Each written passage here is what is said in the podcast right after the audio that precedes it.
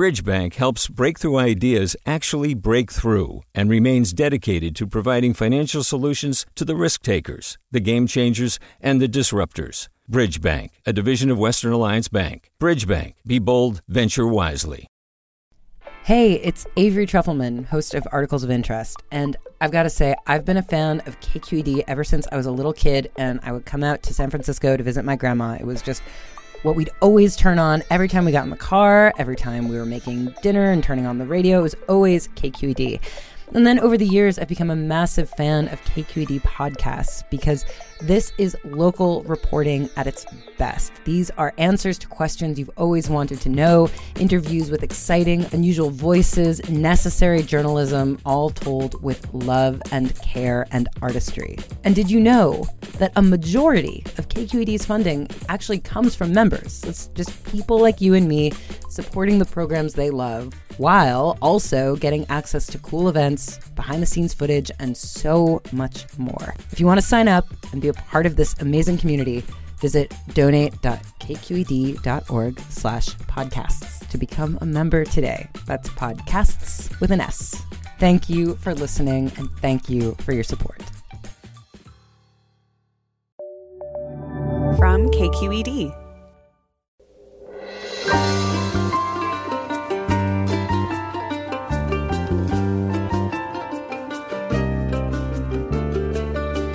From KQED Public Radio in San Francisco, I'm Mina Kim. Coming up on Forum, Covering national politics has never been easy, but since the January 6th insurrection, the landscape has become even harder to navigate for the media. How does the Fourth Estate hold accountable powerful elected officials who spout or support dangerous conspiracies?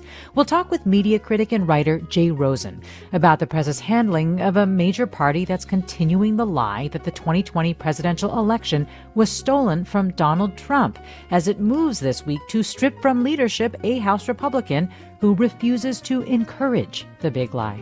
Join us after this news.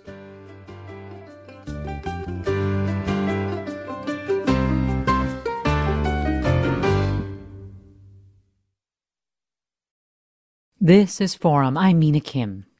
House Minority Leader, California's Kevin McCarthy, has told his Republican members to expect a vote tomorrow on removing Representative Liz Cheney from her leadership position. Cheney, conference chair from Wyoming, has repeatedly called out the lie that the 2020 presidential election was stolen from Donald Trump. And the vote to oust the third highest Republican is the latest manifestation of a party continuing the voter fraud lie. Once again, it's also bringing to the fore the debate over how the media should handle elected officials who spout anti democratic conspiracies or quietly vote to uphold them. Joining us now is media critic, writer, and NYU journalism professor Jay Rosen. Professor Rosen, thanks so much for joining us. Well, thank you for having me.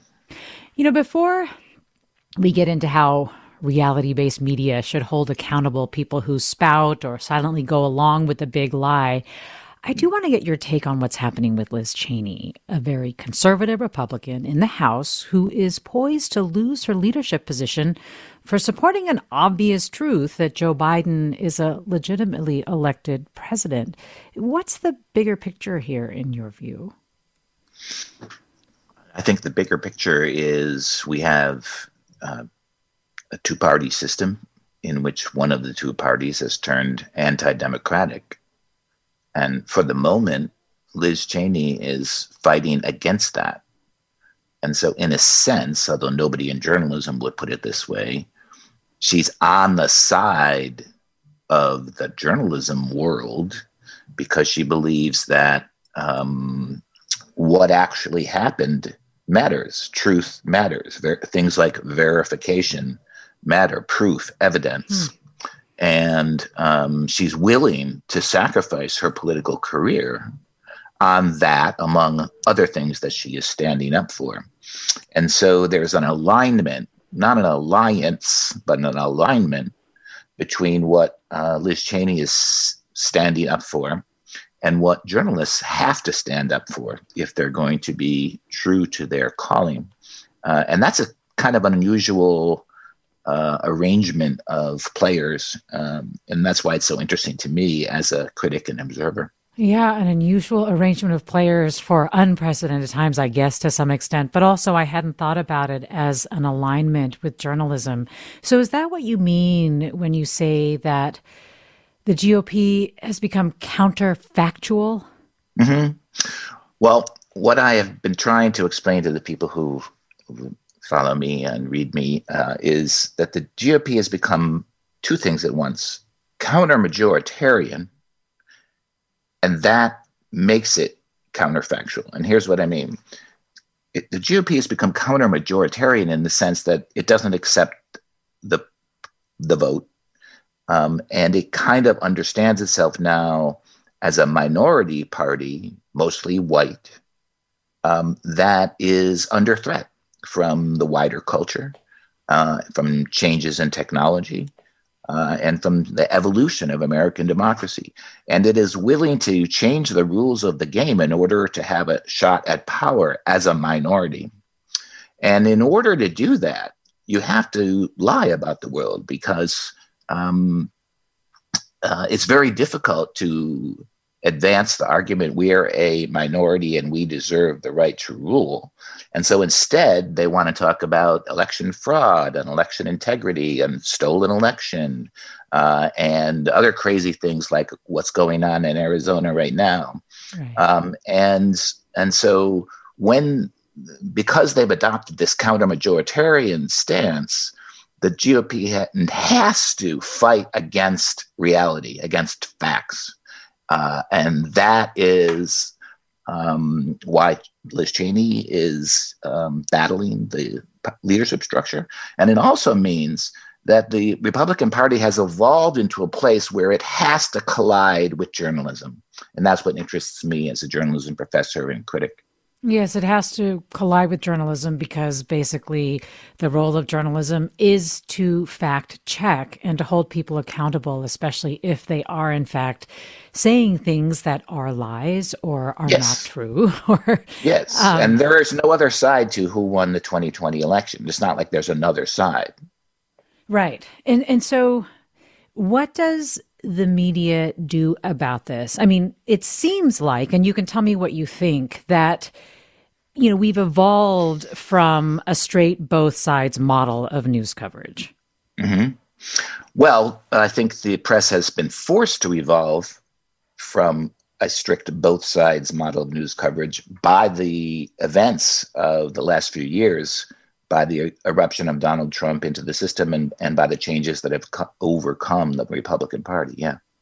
Yes. And we have been forced to, uh, in part because of our own culpability in creating a situation as well, yes. because of our inability to really handle it well as it came along, right? Yes. So the way I try to phrase this is um, asymmetry between the major parties fries the circuits of the mainstream press. and this has been true for a while. In fact, uh, I, I, like to start that story, could start at a lot of different times, but I like to start that story in 2012 um, when Norm Ornstein and Thomas Mann, two ultimate insiders in Washington politics and journalism, came out with their book. It's uh, even worse than it looks, which is about this hmm. asymmetry between where the Republican Party was going and where a normal political party goes. And they tried to alert uh, the Washington press that something was happening here that doesn't fit the both sides model of politics that underlies a lot of political journalism. And they were ignored and isolated. Um, and now we have this situation where the asymmetry has grown to such a degree that um, the press sort of can't ignore it anymore. And mm-hmm. if you are pro truth, pro verification, pro facts, you are, as I said earlier, on a collision course with the Republican Party. We're talking with Jay Rosen, press critic, NYU journalism professor, editor of PressThink.org about the challenges of covering the Republican Party in a post insurrection landscape, a party he describes as anti democratic. And you, our listeners, can join the conversation if you'd like with your thoughts as well about. About how the media should hold accountable those who supported the insurrectionists, those who promote the the big lie or the falsehood that the election was stolen from Donald Trump. How would you judge the media's coverage so far? You can tell us at 866-733-6786. Again 866-733-6786. You can get in touch on Twitter or Facebook at KQED Forum or email your questions to forum at kqed.org. Okay, so so Jay Rosen, this has happened. This asymmetry has grown very large. We also now have people in very powerful positions who are very willing to promote lies, for example, and and uh, to even basically say you can't even believe the fact that you can't even believe what is true, which is the fact that there was a legitimate election and that Joe Bri- Joe Biden is the legitimate president. So they are in these positions of power. What does the media do about it? I mean, they have the ability to have an effect on people's lives. So then, do you bring them on your programs? Do you write about them? Do you provide them media coverage so that people understand how they think? Well, this is a difficult problem. Um, the one thing you can't do is just pretend that there's no issue here and behave like we have normal politics in which you would bring the um, uh, minority leader on as a matter of course on Sunday morning or something like that. Um, so you you can either decide that you're not going to platform them, which is a new verb, like you're not going to give them a platform mm-hmm. uh, until they return to reality, until they acknowledge the results of the election, until they drop this big lie strategy. That's one way to go. Uh, another way to go um, is to bring them on air, but begin the conversation and and and make them account for their views, um, which is essentially an adversarial uh, proceeding. And there's lots of advantages to that. There's a lot of problems with that as well. Uh, and then a third strategy is to contextualize the big lie instead of focusing just on the falsehoods that uh, politicians are spouting, you you sort of contextualize them by saying, here's why they keep saying this, and here's what the larger picture is. And you, you sort of take the emphasis off the lie itself, even though you mention it, and and show that there's a method here. They're they're trying to win through this lie. And mm. uh, that's a different way of approaching it. But the main conclusion I have is that none of those methods are really a solution.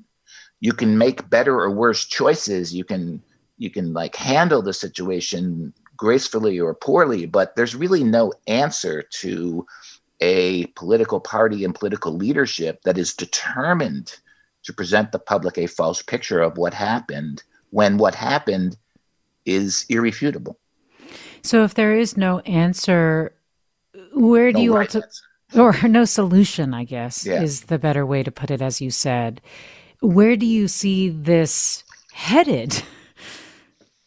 Well, um, lately, last few weeks, um, it's been headed towards a shift in political coverage on TV, at least, where some journalists are just becoming much more aggressive about saying that's a lie or the Republican Party is now based around lies, um, or in forcing representatives of the Republican Party to account for their behavior. There's there's been a shift in tone, and I I think part of the reason for that is this um, drama with Liz Cheney.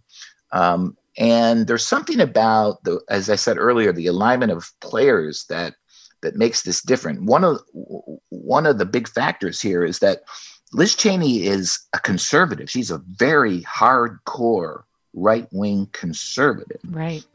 Um, and and so by kind of like supporting her claim, the news media can be kind of balanced in a way because it's actually giving um, platform when it talks about Liz Cheney and her battle to a conservative and, and is not uh, conforming to the stereotype the right wing has of you know left leaning or liberal bias, um, and so so that's part of the factors going on too. But um, we don't really know what big league journalism is going to do about this situation, precisely because um, a two party system in which one of the two parties is anti democratic isn't something anyone ever learned about in journalism school. There's not a page about it in the handbook. So true. Well, we'll have more with you after the break. I'm Mina Kim. Stay with us.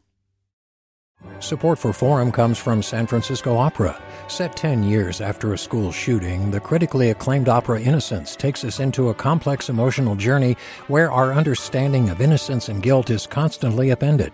Kaija Saariaho's ethereal score collapses the past into the present as a community of survivors grapple with how to move forward. Don't miss the highly anticipated American premiere of Innocence, June 1st through 21st. Learn more at sfopera.com. This is Forum. I'm Mina Kim. We're talking about the challenges of covering the Republican Party in a post insurrection landscape. And this is CNN's Jake Tapper recently talking about the difficulties. The January 6th insurrection was incited by months and months of spreading these lies.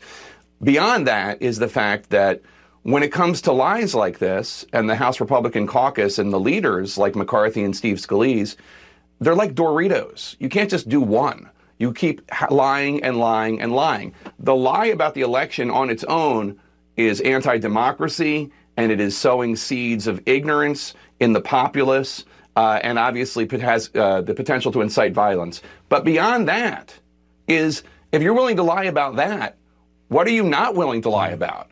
If one side of the argument is not willing to stick to standards and facts uh, for for a whole host of reasons. One of them is how am I supposed to believe anything they say? If they're willing to lie about Joe Biden wanting to steal your hamburgers and QAnon and the big lie about the election, what are they not willing to lie about? Why should I put any of them on TV?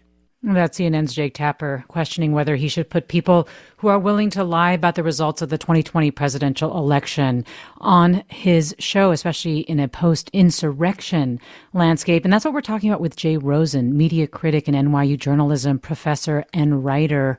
And we're inviting you, our listeners, to join the conversation. How would you judge the media's coverage of politicians like Jake Tapper is talking about, people who promote the falsehood that the election was stolen from Donald Trump? What should the press do differently? How can media better hold to account those who supported the insurrectionists? Curious also what you think your role is as a media consumer. Again, the number 866 733 6786. Again, 866 733 6786. You can also get in touch on Twitter or Facebook at KQED Forum or email us at forum at kqed.org. And Jay Rosen, I just you know, you're hearing Jake Tapper there questioning whether or not we should even bring them on. And a lot of that also has to do with the fact that bringing people on has no longer become a way of exposing lies. It, it can also actually become a platform, as you say, for spreading their misinformation. Even if you're debunking it, right? You're mm. still potentially spreading it. Can you just also let me know if there are any, you know, pitfalls or advantages of not bringing them on that I'm missing here? Well, it, it's a very difficult problem in in disinformation. Um, generally, you don't want to help it spread, and so not playing up or platforming those kinds of lies is the best policy. However, sometimes you can't do that because um, the person spreading the lie is too important, or it's begun to affect um, events in an important way. Uh, or um, your audience simply has to know that this is uh, false. So you can't always um, use the turn down the volume uh, method. But Jake Tapper was saying something else there that I think is really important to highlight for our, our audience here. He was acknowledging that underneath normal behavior in news television, CNN, NPR, if I may say so, and CBS, ABC, is a kind of model of how politics works that assumes there's a common world of fact, everyone shares it, and the two parties have different views on those facts and different priorities that they're going to explain to us when we bring them on air. Right. Th- this world is not based on a model where one party rejects a proven reality and the other party accepts it. And what Jake Tapper is saying when he says, Why should I have these people on air? is that they are. Um, refuting the entire model that we work with. And he's kind of announcing that we're at sea here. Mm-hmm. Um, and he's trying to recenter journalism on a, on a slightly different idea, which is not we have to air both sides, but we have to be pro truth. Well, let me go to caller Carrie in San Jose. Hi, Carrie. Join us. Hi. Hi, I agree that journalists need to call out lies and be pro truth. And my understanding is that there was a law until the Reagan administration that journalists couldn't lie um, and present it as truth.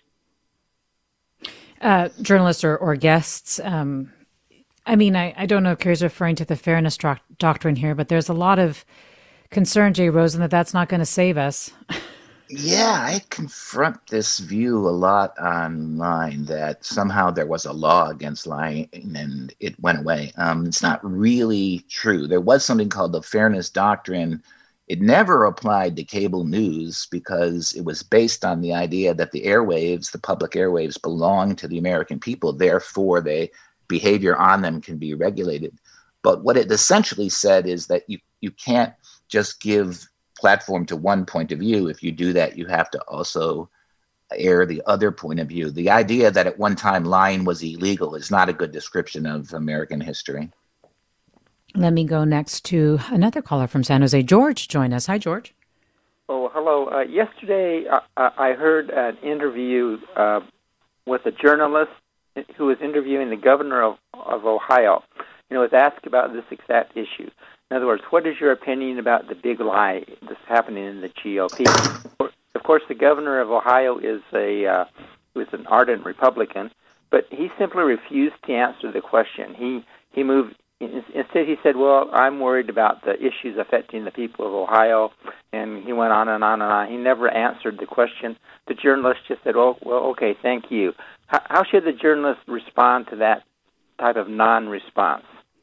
George, thanks. Jay Rosen, your thoughts on that, and then also just how these days it doesn't feel like grilling them is having the same effect grilling guests as it used to. Yeah. Um, again, I don't think there's any good answer to that. What would I do? I suppose I would ask the question um, several times and then say, I take it by your response that you aren't going to answer my question and eventually move on the other thing you can do is make it a condition of proceeding with the interview that any guest acknowledge the results of the 2020 election. Um, and I think there's a good argument for doing that as well. Um, but then uh, you're kind of saying that you won't be hearing, quote unquote, from the other side. Um, and that just shows you what a d- difficult situation journalists are in with this asymmetry in our national politics right now. And I mean, I'm thinking also about, as you say, I, have I've watched Chris Wallace, for example, interviewing mm-hmm. folks on his program, you people who would tend to be more forthcoming potentially uh, f- with certain journalists on Fox News. Not so much there. It was very difficult for him to try to nail anyone down with regard to whether or not they believed that uh, President Biden was legitimately elected. We saw recently the Washington Post tried to have Josh Hawley on to talk about his book, and they, the reporter did ask some tough questions, but I don't, it just really didn't seem to serve the audience or serve the truth, which is what you were talking about. I, I don't know if you have a reaction to that recently, which got a lot of coverage. Yes, I wrote about it. Uh, I watched it. Um, I think part of what's going on there is that TV guests have long since absorbed the fact that there's a limited amount of time in any interview. And as a result, most interviewers, whether it's online or on network television, will ask once, maybe they'll follow up and ask again. Very rarely they will ask a third time but eventually, the requirement to move on to other issues because you only have 10 minutes or you only have 20 minutes, or in this case, you only had like 28 minutes, is going to take over. And the guests kind of know that. And so you can run out the clock. Um, and Josh Hawley was very skilled at doing that, and and he completely evaded any attempt to hold him accountable for what he did in January 6th. And this is also in the background here is there's still something I don't know if you feel it, but there's still something about the insurrection on January 6th that feels unassimilated like we haven't quite gotten our mind around it. It's still sitting there like this yes. giant thing. There hasn't really been accountability for it. And the whole idea that we could sort of just go on as if it didn't happen is impossible. But it's so huge it's hard for the political system to react to it because half the political system is is um so is guilty of it. Yeah guilty yeah, of it and yes. and it's hard to move on it's that's exactly the conversation that I've been having with my producers about this. Just this sense of what what has happened here. like, it's so unsatisfying yeah, and so unclear. Yes, yeah, sorry, go ahead.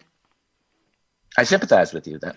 Yeah, and I, I mean the other part of this too is as as I think about the Josh Hawley example and the Washington Post and the attempt for TV to try to get people to to try to dig into an issue um, is the fact that in many ways, that has been turned and used by Senator Hawley, for example, to further um, raise his profile, to become an even more influential person. I mean, yeah, that's also sort of the crazy side effect or consequence as well of trying to question, hold people to the truth yes, once you decide that you don't have to be reality based to meet your political objectives, you join this whole alternative world, which has a lot of goodies for you, including appearances on, on Fox News. Um, but yeah, but the, and Josh uh, Hawley is in that situation. Let me go to Kathleen and Martinez. Hi, Kathleen. Hi, good morning. Thank you very much for this conversation. I totally agree with the things that have been said this morning, especially Jake Tapper, and then the follow up that you presented as far as the truth and the falsehoods. I think there should be reconsideration of some of these news channels as to whether or not they're actually news and reevaluate them as far as whether or not they should have a contract that says that they're news. I just don't think they present it. They present all these falsehoods, and they they everybody gets aggrandized over the whole thing, and they they seem to be able to raise millions of dollars as a direct result of it. I myself am tired of hearing about it. I want to hear more about what happened on January 6th.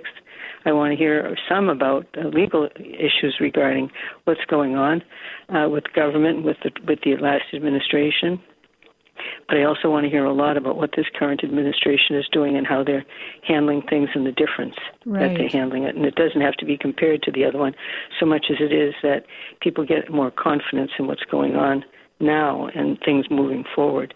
I think that that's very important, but not to gloss over any of the past. I do think there needs to be a way to disassemble this stuff and really look at it. Um, but Kathy, I don't know how to present that. Yeah, you raised so many important things there. At first, Jay Rosen, if you had any immediate reactions to what Kathleen is saying. Well, I think it's very hard to mandate in the United States an improvement in news coverage because of how strong our First Amendment is. And w- there is regulation of um, of broadcasting, but it's very thin, and it's not something I would want to turn over to a government that is so crippled in many ways by this um, asymmetry that we've been talking about. So that's a very hard problem. Is how do you force um, cable news to be better through regulation? I'm not sure we know how to do that. Right. The second part of what Kathleen was saying that I thought was interesting was just how much you end up not being able to focus on the really substantive issues, for example, of what the Biden administration is doing when you have at the same time to deal with something that's such a that's such a whopper or that's such so so crazy. It sort of forces yeah. the dialogue away from the really substantive things. And then at the same time those lies are also creating or thwarting abilities say to get to the truth of the insurrection. For example um, it's it's played a role in in thwarting the House's ability to get a commission set up that can really have teeth and look at what happened with regard to the insurrection. Yeah. Um, it's, yeah, we're talking about as you brought up Arizona, right? We're, we're talking about voter suppression tactics in states. We're, we're talking about all of those kinds of things that all, um, you know, basically trickle out from this, if not yeah. flood. let's, let's another way to describe what's happening is that the, the normal um, oppositions of liberals versus conservatives and Democrats versus Republicans and party versus party, where they have, as I said earlier, different views on how to proceed from the same set of facts. That world is slowly going away. And instead, you have the conflict between people who are willing to be reality based in both parties versus those who have sort of taken leave of that universe and gone off into cancel culture and um, and recounts and uh, Arizona audits and uh, the war on Christmas, the war on Dr. Seuss, all these kind of like fantasy issues that keep a certain core uh, voter group uh, aroused. And um, that's what's so interesting about this moment with Liz Cheney is that there's like a coalition of people who are willing to be reality based in both parties, and they're now set against the um, the fantasy caucus, if you will. Well, Marcia writes Fox News needs to be defunded. It is on 24 7 on all mess halls and all military bases around the globe. It is a propaganda machine. Fox is part of the most basic cable packages. Customers cannot deselect it. The only way to block it is to use parental controls. But that means it is funded by millions who would not make that choice if they had a choice. I don't know if you have if you want to say anything about Fox yeah that's a good point yeah. that's mm-hmm. one one way that we might be able to make progress is not through government regulation so much, but pressure on the cable companies, and part, part of it might be able to come through government, that to end this situation where where Fox News is being subsidized by many, many people who don't actually watch it or want it um, through the peculiarities of uh, cable economics. So that's something where I think public pressure, discussion, maybe even popular movements could put pressure on the cable companies so that um, Fox News is not considered basic cable. It's still available for anybody who wants it, but it doesn't come to your home just because you're a subscriber. Let me go to John next in El Cerrito. Hi, John. Hi, thanks for taking my call. So my comment is, you know, we're we're now at the point where we know that um, these senators and Republican congressmen are on the news and are saying things that they know are untrue. They are saying known falsehoods. And why are we not seeing uh, newscasters and the like just calling them liars because they are at this point? We saw a little bit of a resurgence of that at some point, but it seems like they're still unsure about using that L word, and they should not be at this point. Hmm. Jay Rosen, what do you think? Do you think that well, people that, are so, yeah? Mm-hmm that is changing. Um, I agree. There was, uh, for example, just this week, um, an AP story. The AP is like the baseline for for journalism, um, in which it just basically said the the big lie is making it very difficult for Republicans, and there wasn't any. Uh, excuse me, um, but uh, especially the the events of the last couple of weeks have caused journalists to just be open about it because if they aren't, they're kind of undermining their own profession. You know, journalism has to stand for verifiable truth or it has no real purpose. We're talking with Jay Rosen, media critic, NYU journalism professor, editor of PressThink.org, and you, our listeners, are with us telling us about your thoughts on media coverage of politicians who continue to promote the lie that the election was stolen from Donald Trump. What you think the press should do differently? What do you think media consumers should do differently? 866 733 6786. Email us forum at kqed.org. Tweet us or reach us on Facebook at KQED Forum. More after the break. I'm Mina Kim.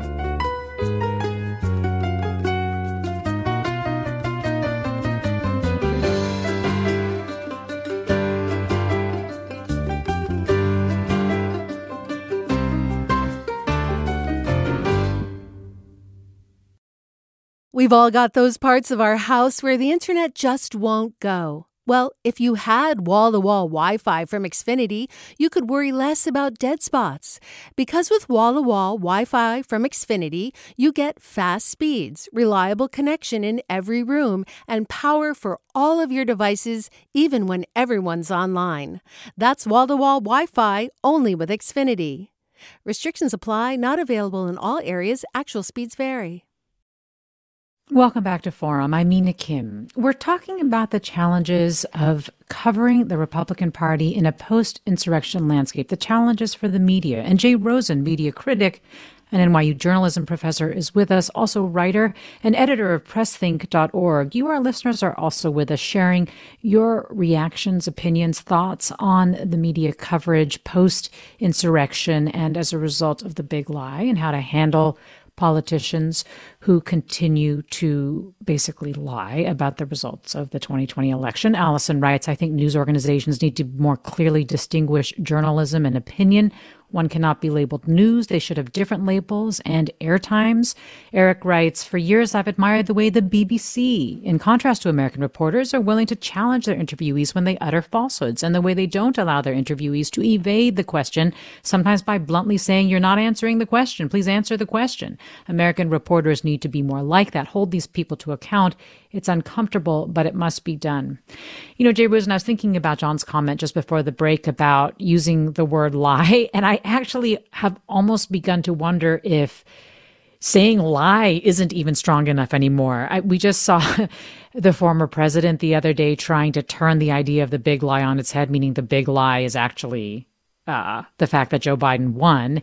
And so the big lie is being co opted. It, it almost feels like that that's not even adequate yes, the situation is so extreme that even calling things a lie doesn't really help that much, and it, it in many ways it inflames the situation, even though it may be necessary, um, because things are at such an extreme now that the very power of language itself is kind of expiring. Because if Trump can say, "Well, you're giving us the big lie," um, you know, and and kind of make words meaningless.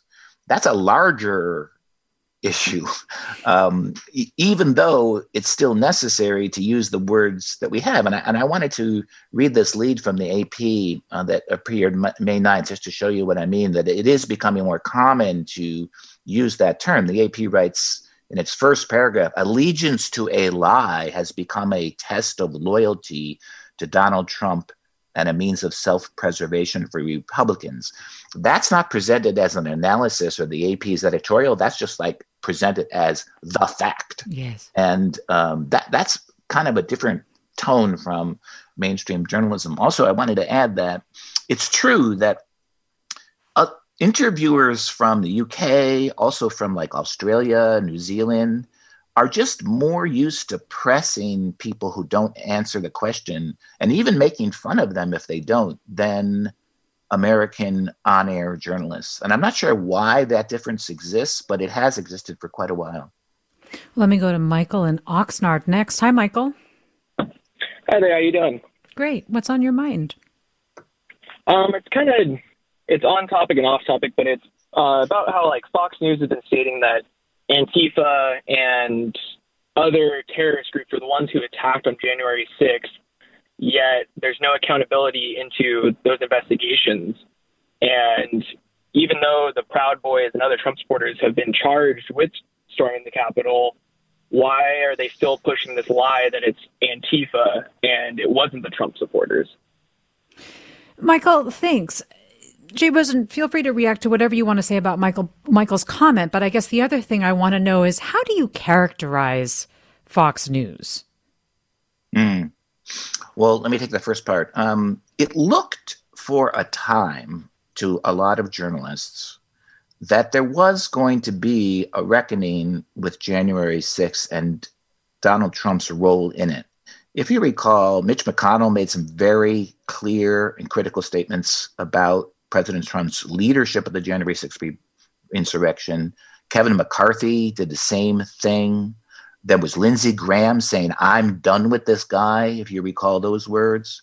And so for a while, it looked as if the Republican Party was going to separate itself from the insurrection, from uh, Trump's big lie, and go off in another direction. And since then, it's that impression has been reversed. And that's another thing that's going on this week with the Liz Cheney uh, events. Yes. Uh, and what was your second question? Oh, about Fox News. Um, I consider Fox News to be a kind of strange hybrid of a media property, a political organization, and an entertainment genre. And it doesn't really resemble any other network. Uh, and whenever we try to put upon Fox News the framework of uh, a news network, it doesn't work. But it's not quite an entertainment channel like um, you know Entertainment Tonight or uh, many others either. And it's not solely a political operation. So it's it's this unique and uniquely dangerous hybrid mm. of hmm. three different things. I, I, was curious if you were going to use the word dangerous because I do wonder sometimes about how reality based media is wringing its hands over how it needs to handle uh, Republicans, uh, Republican politicians who are supporting or continuing or silently going along with the big lie or, or how to deal with right wing conspiracies and so on.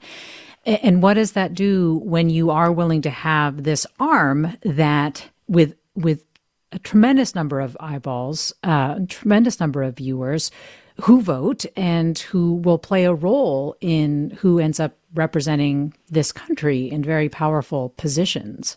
Mm-hmm. Well, I think we have seen over the last few years that Fox News is an ally of autocratic leaders who would change the United States into an autocratic country. I think there's no question that, that Fox News would assist in that if the autocrat was coming from the right direction and, and if and if he or she expressed the Fox News view of the world. And that's a very troubling thing because it's not clear how, with our First Amendment, we can change that. Well, Claire writes, what about the effects of the Dominion voting system's lawsuit against Fox? Could that help change the course of the big lie?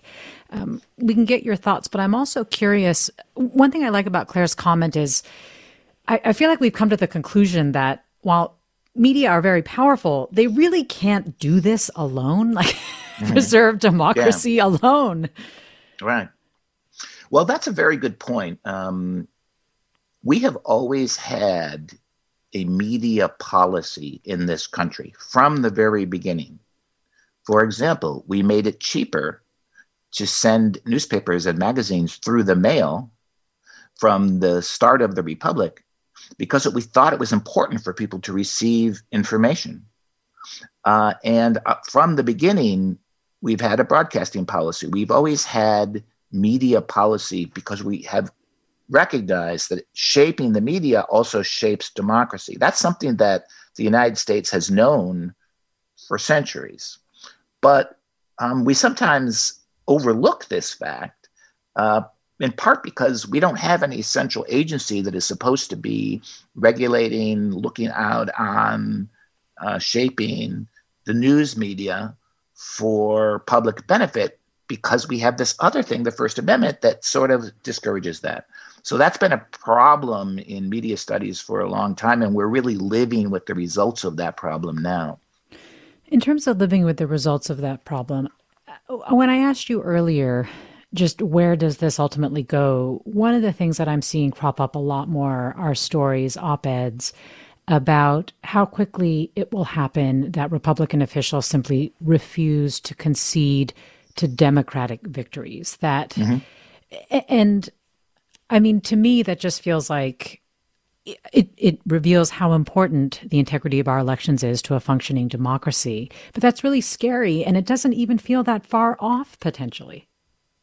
I don't think it's far off at all. I was writing about this last night on on Twitter. Um, mm. It's it's right around the corner in the sense that the mechanism for states with Republican majorities in the legislature or governorship to undo the results of the election are already there. I think in in um, 2020 they they kind of fooled around at the margins of that and and almost like held back because they weren't quite sure they wanted to do it. But now with this wave of changes in election laws that we've seen, and I'm sure your station has reported on, the means for doing that are are there. This is it's not a fantasy, and um, that's why this turn towards a two party system where one of the two parties is anti democratic is so worrisome and important. And I didn't anticipate this, but in a way, it's worse than having Donald Trump in office because the the, the Trump attitudes and um, and ideology have transferred themselves to the entire Republican Party, and that's what Liz Cheney is fighting. Yes, it was one thing to have that be the focus, to have it be President Trump, and this this sense from some that once you get rid of somebody who who lies in office constantly, but also has the role of being the president of the United States, and as such demanded coverage to some extent because of their mm-hmm. ability to affect other people, that it would kind of go away. But I think what everybody is reckoning with right now is that Yes, it, it, there are very affirmative steps that the Republican Party is taking to continue the kinds of things that many people pinned on Trump. Exactly. And so I do want to ask you quickly about that whole thing with covering the president and if you think that's changed. One of the things that was always an issue here was allowing the president's press conferences to be played you know, yeah. sometimes they would last forever and it would be you were broadcasting lie after lie from the president, but the but the justification was, well, he's the president. right. Uh, well, I wrote about this a lot while it was happening. Um, and this is another case of underlying normal journalistic practice were these assumptions about how the political world worked and how politicians would behave. Uh, and one of the assumptions for the president was that um, what the president says is news, right? By definition.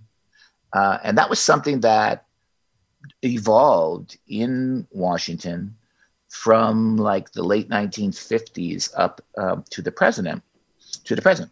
But what the president says is news never anticipated a president who, for example, would deliberately polarize the nation in order to try and grab the bigger half of the country he was breaking into. Nobody anticipated that. Nobody anticipated a president who would spread dangerous information about public health that could actually get people killed from the podium of the White House.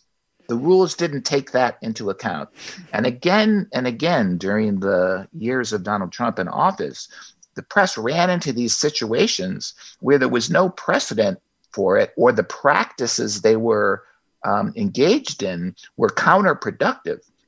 And broadcasting scientific and health, public health misinformation from the White House is an example of a practice whose premise had collapsed.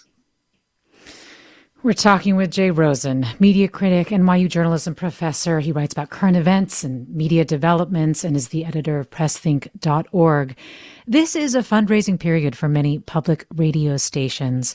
This is Forum. I'm Mina Kim. And let me try to bring in David from San Francisco. Hi, David. Join us. Oh, morning. Uh, you know, I'm like 50 years in being in radio. I started very early. And uh, there used to be a thing called public good that a, a radio station, in order to get a renewal on their license, they had to prove that they had done some public good. And when they run a company that has nothing but expensive lies, foreign policy lies, racial lies, interactive uh, societal lies, selling fake advertisements, that radio station and most TV stations should have lost their license years ago. And then when something like Clear Channel comes in and buys up uh, what 1,200 stations at once, fires 100,000 voices, and most of them in the news department, it's no wonder that America has gotten to this point. So I'm just wondering whether public good can get back into a strong position in the FCC and in our commons. You know, so Wi Fi would be the commons. Jay Rosen? That's a great point. Um, it used to be that the FCC had a stronger public interest rationale from which it worked. Um, like so many other things, that has changed due to the mania for deregulation uh, since uh, essentially uh, the Reagan years.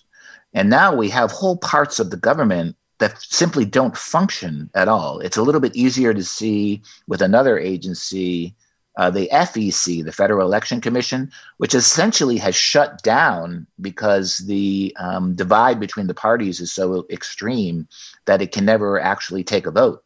Um, but the FCC is in a similar uh, position, and it's essentially abandoned its role in trying to determine where, where the public interest is in in broadcasting in favor of making possible bigger and bigger combinations of television stations, which is what brought us uh, Sinclair Broadcasting, which is suitable for an hour in itself on uh, KQED. Yes. Um, well, thank you, David, for the call. Madeline tweets, How do we break the echo chambers? It seems like nothing matters if people who should be hearing this message aren't listening to programs such as this or other programs that challenge them to think critically. Jay Rosen, is it another person is asking if you could answer the question about the Dominion lawsuit? Is it the Dominion lawsuit? Is it these outside things that are happening to try to break uh, people's media diets? Uh, the echo chamber issue that Madeline tweets about? Mm-hmm. Well, two two answers. One is the um, the lawsuit may be effective in the sense that it's a very good case, and it may very well work out to the uh, plaintiff's advantage, and it could cost Fox News big time. But of course, Fox News makes so much money that it's hard to see it getting slowed down, even if the case w- uh, worked against them. For the s- smaller networks like Newsmax, it, it could be more of a blow. Um, and then um, the first question was about what again? Echo chambers. Echo chambers. Yeah, I think the only thing that I could think of to work on that is if you talk not about national politics, but problem solving at the local level, some of these echo chamber problems disappear a little bit. Hmm. Uh, people are still able to get on the same page about fixing that bridge, about the schools their kids go to, about um, crime in their cities. There's a lot more agreement on basic facts at the local level, and as soon as the conversation jumps to national politics, it all falls apart. So that's that's like the only um, uh, method I can think of for for getting out of this box that we're in. That's such a good point, and I think at the same time you're also underscoring what the role of the media needs to be and who we serve. Um, yeah. We serve our communities. We serve our public. I don't know if you want to add anything to that in terms of just helping us think about the role of the media going forward. Well, I, I mean, I like the way NPR is organized for this purpose. It is it's made up of local stations that have a primary duty to their local publics and then it adds up to a national news service, which addresses the part of us that we have in common across those locales. I think that's a good structure. Um, and I th- these problems that we've spent an hour on are not going to be solved really at the federal or national level. We, they've gone too far. And so it's really only at the local level that people are going to be able to join a common reality again and start getting something done. Well, Jay Rosen, thanks so much for talking with us. You're so welcome. Thanks for having me on. And my thanks to Grace One for producing today's segment and to our listeners for their questions and comments. You've been listening to Forum. I'm Mina Kim.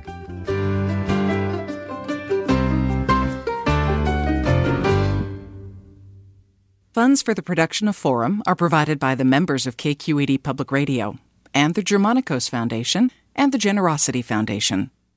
Support for Forum comes from San Francisco Opera. Set 10 years after a school shooting, the critically acclaimed opera Innocence takes us into a complex emotional journey where our understanding of innocence and guilt is constantly upended. Kaija Saariaho's ethereal score collapses the past into the present as a community of survivors grapple with how to move forward. Don't miss the highly anticipated American premiere of Innocence, June 1st through 21st. Learn more at sfopera.com. We've all got those parts of our house where the internet just won't go. Well, if you had wall to wall Wi Fi from Xfinity, you could worry less about dead spots. Because with wall to wall Wi Fi from Xfinity, you get fast speeds, reliable connection in every room, and power for all of your devices, even when everyone's online. That's wall to wall Wi Fi only with Xfinity. Restrictions apply, not available in all areas, actual speeds vary all over the country. We need to improve reading in Wisconsin. Schools are changing the way they teach reading. I'm calling for a renewed focus on literacy. We have gotten this wrong in New York and all across the nation. And it's happening because of a podcast. I think your podcast has changed my life. And I'm going to share this podcast with everyone I meet. Sold a Story investigates how teaching kids to read went wrong. New episodes of Sold a Story are available now.